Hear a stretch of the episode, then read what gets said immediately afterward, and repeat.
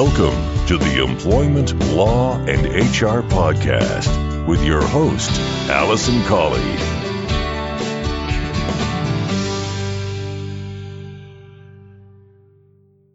Hello and welcome to this episode number 66 of the Employment Law and HR podcast. I'm your host, Alison Colley.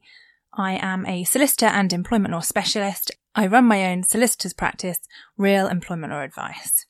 This podcast is brought to you to give you updates on employment law and HR best practice and all the things that are happening in the employment law world, as well as hopefully some tips and hints on how to be a better employer, better manager, better HR professional. So thank you very much for tuning in. I've got a really interesting episode this week following on a couple of cases that have been in the news. So hopefully you've already heard of them and just bringing you a bit more detail about them and the legal implications. So I'm going to get into this week's content.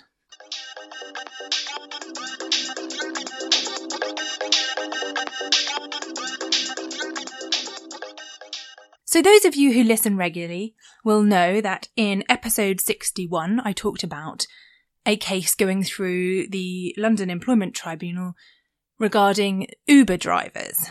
And if you didn't listen to it, basically Uber drivers were claiming that they had employment rights and Uber were saying, no, we don't have any employ, they don't have any employment rights. We don't employ them. And therefore they are self-employed persons.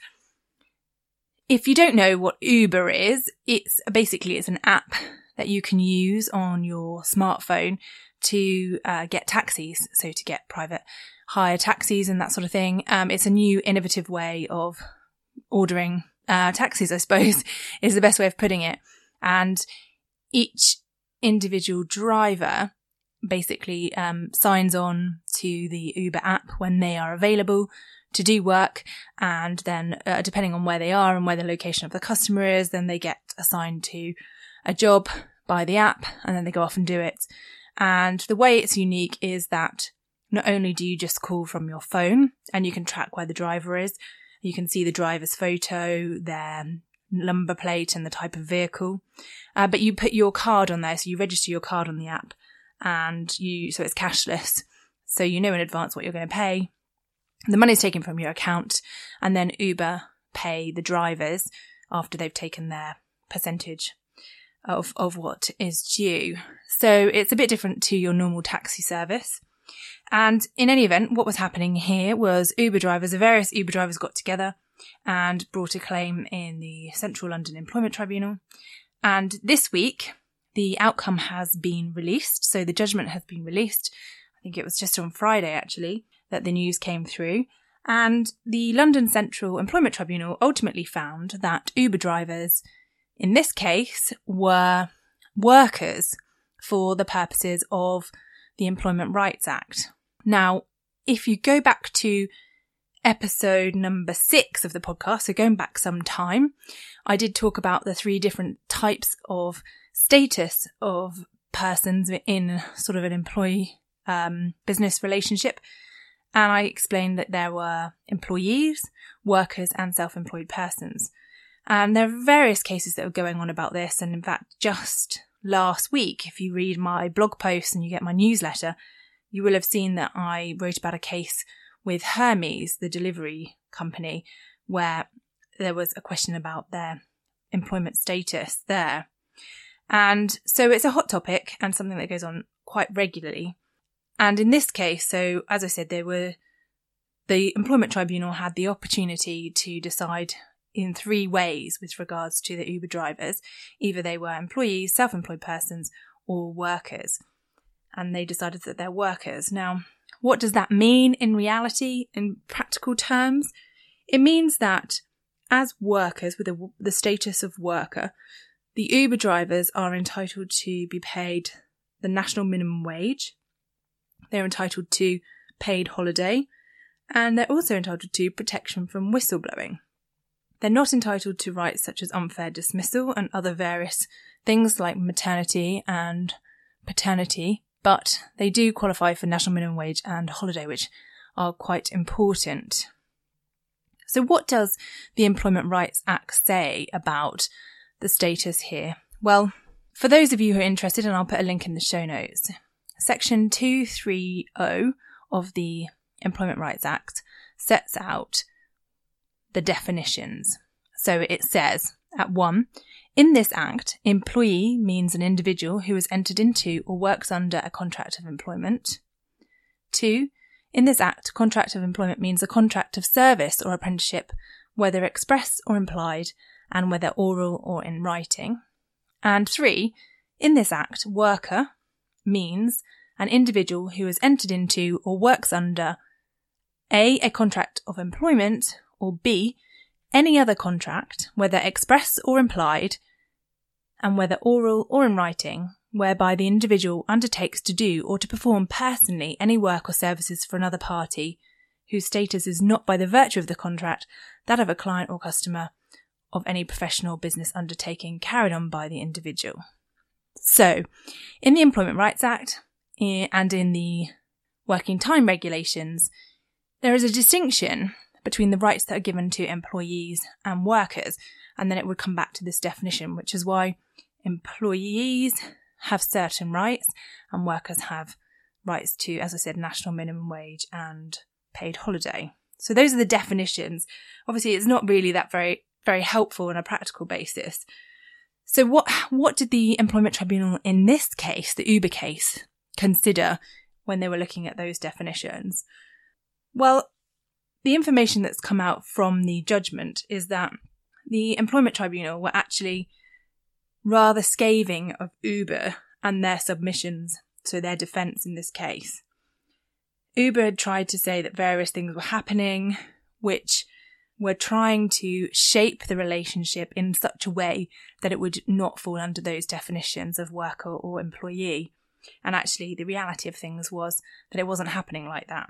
So, for example, the Employment Tribunal considered that Uber had basically created fake invoices, which were actually generated by Uber on behalf of the drivers in order to try to indicate that they were acting in a business. So they generated these invoices that were allegedly between the driver and the customer to try to show there that the drivers were providing their service as a business to the customers and that they actually used language within their contract terms to try to twist the way that the relationship actually was.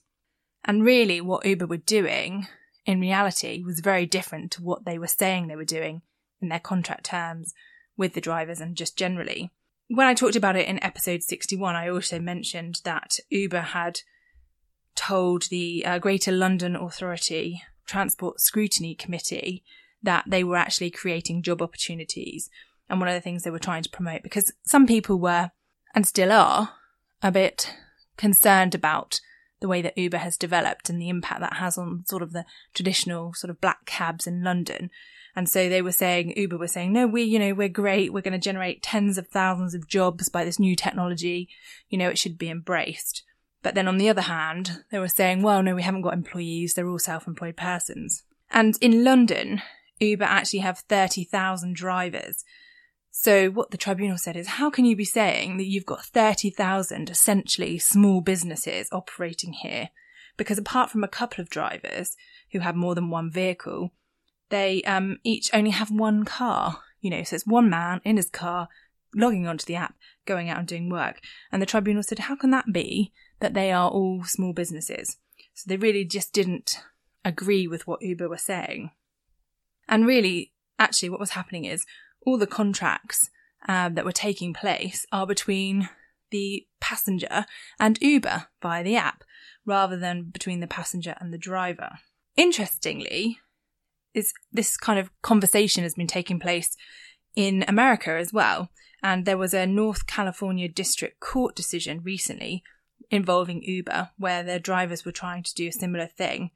And they court in that situation found that Uber don't simply provide the software, it actually sells rides because what Uber were saying was, no, we're a software company, we're not a transport company, we can't possibly have these people as our workers or employees. Um, and in, in California, they decided otherwise. And in the court in London, they agreed. Some of the observations that were made by the Employment Tribunal here were that Uber actually interview and recruit people, their drivers.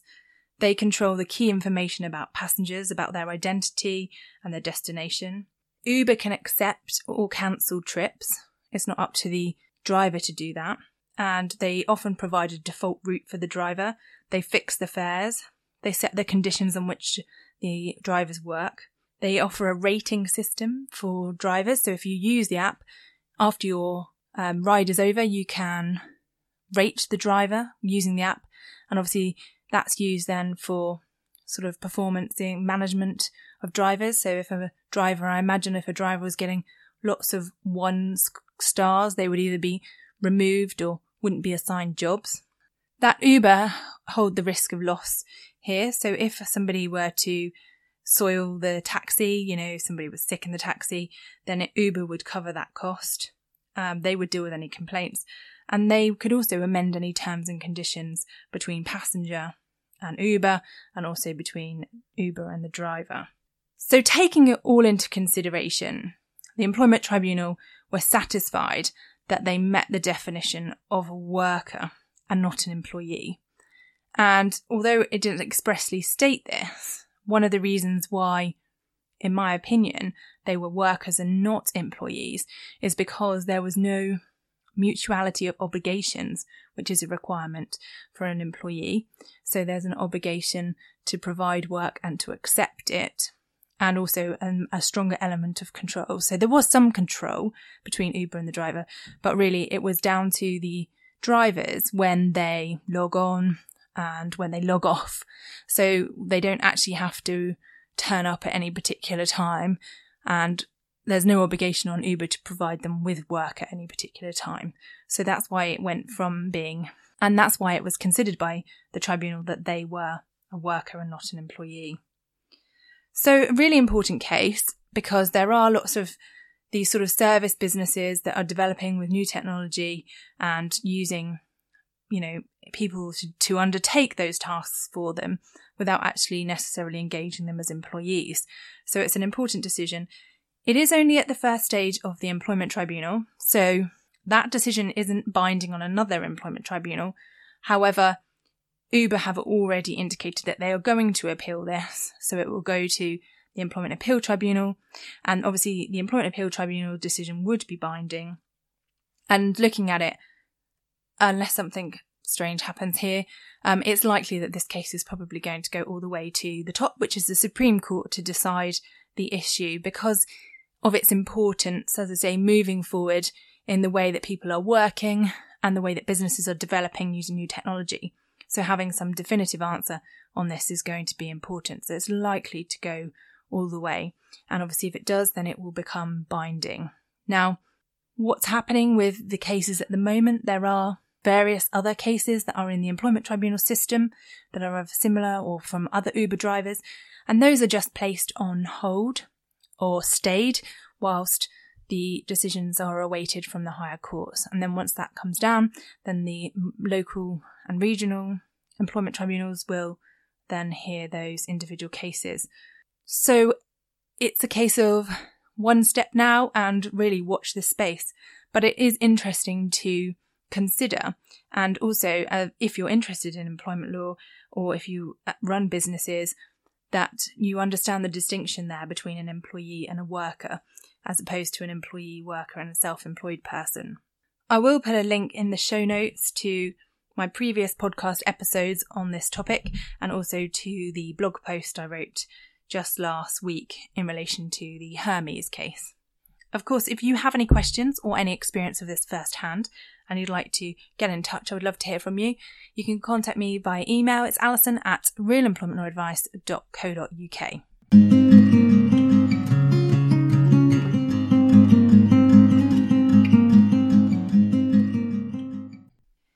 I want to also, in this episode, touch on another case which has been in the news, which I'm just going to talk about very briefly because it's not strictly an employment tribunal case, but it does have implications for employment rights. And that is the, what has become known as the, I think it's known as the gay cake bake case. And you might have heard about it on the news. So for those of you who haven't heard about it, I'll just recap on the facts. So this is a case from Northern Ireland, and it's a case in which a gay man has brought a claim against a Christian bakery on the grounds of discrimination for sexual orientation. So basically, what I understand is the gentleman went to the bakery and wanted them to make a cake with the caption support gay marriage on it. And the bakery, having very strong Christian beliefs, refused to do so. Now, under the Equality Act, there is legislation in there to prevent discrimination in relation to the services and the provision of services, which is what happened here. So although it's not employment related, it is related to the Equality Act and the decisions that come about do re- impact on employment decisions under the Equality Act, of course. And the case went through the courts and got to the Court of Appeal and they recently issued the outcome. Now, the reason this is an interesting case is because it's one in which the courts have to consider the rights, the protected rights of the religious views versus those protected rights of sexual orientation. And it's weighing up those rights here. Because what the defense essentially was saying were that the Christian bakers were merely manifesting their religious beliefs and which they are entitled to do and which they have protection from discrimination for doing. And on the other hand, the gentleman was saying, well, I've been discriminated against directly based on my sexual orientation. What the Court of Appeal decided was that sincere religious beliefs of a service provider do not exempt that service provider from the prohibition on direct discrimination on the grounds of sexual orientation as contained within the Equality Act. And in particular, they said to prohibit the provision of a message on a cake supportive of gay marriage on the basis of religious belief is to permit direct discrimination. If businesses were free to choose what services to provide to the gay community on the basis of religious belief, the potential for arbitrary abuse would be substantial. So, again, as I say, it's not strictly related to employment law, but it does have an impact on the imp- application of the Equality Act to employment provisions. And those of you who keep up to date with employment law will remember a case not too long ago about a registrar who refused to undertake gay marriages because of their own religious views. And this case just follows on from that. And what I think the reason it's in the news, obviously, is it's quite controversial circumstances. And obviously, it's something that makes headlines. But I just thought I would cover it off in the podcast so that you understood exactly what the legal implications are. And of course, if you have any questions about that case or the impact on your business or on um, your own situations, then do please get in touch. I'd love to hear from you. So that's it for another week on the podcast. I do hope that you are enjoying them. And um, as I've always said throughout, I'm really open to any suggestions. If you want to get in touch, it'd be great to hear from you. And if you want to have a look further at the show notes, you can find more details at adviceforemployers.co.uk forward slash podcast forward slash 66. And if you're not already signed up to my newsletter, you can sign up there and then you'll get the fortnightly blog as well. So the blog comes the alternate weeks to the podcast. I hope you have a great week and I look forward to speaking to you again soon. Thanks again for listening. Just want to finalise by saying I wouldn't be a lawyer unless I had a legal disclaimer.